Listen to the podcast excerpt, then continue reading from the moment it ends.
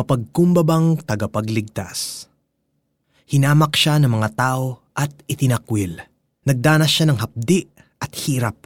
Wala man lang pumansin sa kanya. Binaliwala natin siya na parang walang kabuluhan. Isaiah 53.3 Minsan, nagpapagalingan ang mga punong kahoy na sinasantol, mangga, kabalyero at nyog.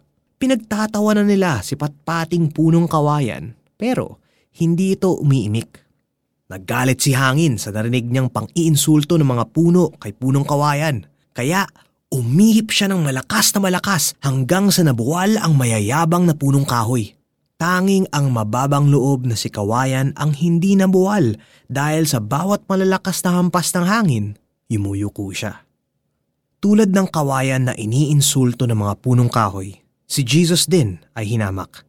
May hihigit pa ba sa mga pasakit, panunuya pambubugbog at pagpako sa krus na naranasan ni Jesus? Sa Isaiah 53.3 ay inihula na si Jesus ay hahamaki ng mga tao at itatakwil. Magdadanas siya ng hapdi at hirap at babaliwalain ng mga tao. Kasabay nga ng pagsuntok sa kanya ng mga sundalo, marami pang panlalait na ginawa sa kanya. Luke 22:63 to 65. Tinuya rin siya ng isa sa dalawang kriminal na ipinako sa tabi niya Luke 23:39. Maging ang mga nagdaraan ay ininsulto siya at hinamong bumaba sa krus at iligtas ang kanyang sarili. Mark 15:29. Nilait din siya ng punong pare at tagapagturo ng kautusan. Mark 15:30 31. Sa lahat ng ito, hindi umimik si Jesus. Ang humility ni Jesus ay ultimately napatunayan sa kanyang kamatayan sa krus upang iligtas tayo sa kasalanan. Gayahin natin ang ikalawang kriminal na napako sa tabi ni Jesus.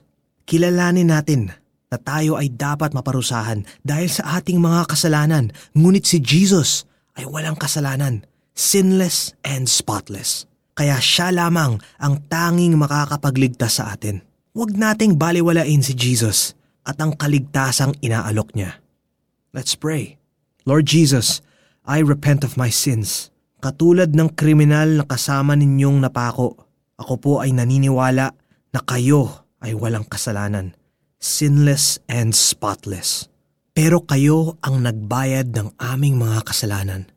Kayo ay hari at kayo lamang ang makakasave sa akin. My Savior Jesus, reign in my life. Amen. Para sa ating application, I-share sa iyong mga kapamilya at kaibigan ang simpleng paraan upang magkaroon ng kaligtasan at maranasan ang buhay na walang hanggan. Una, pagsisihan ang iyong mga kasalanan. Ikalawa, maniwala na si Jesus ang iyong tanging tagapagligtas at tanggapin mo ang kapatawaran na sa Kanya lamang nagbumula. At pangatlo, hayaan mong maghari si Jesus sa iyong buhay. Hinamak siya ng mga tao at itinakwil. Nagdanas siya ng hapdi at hirap.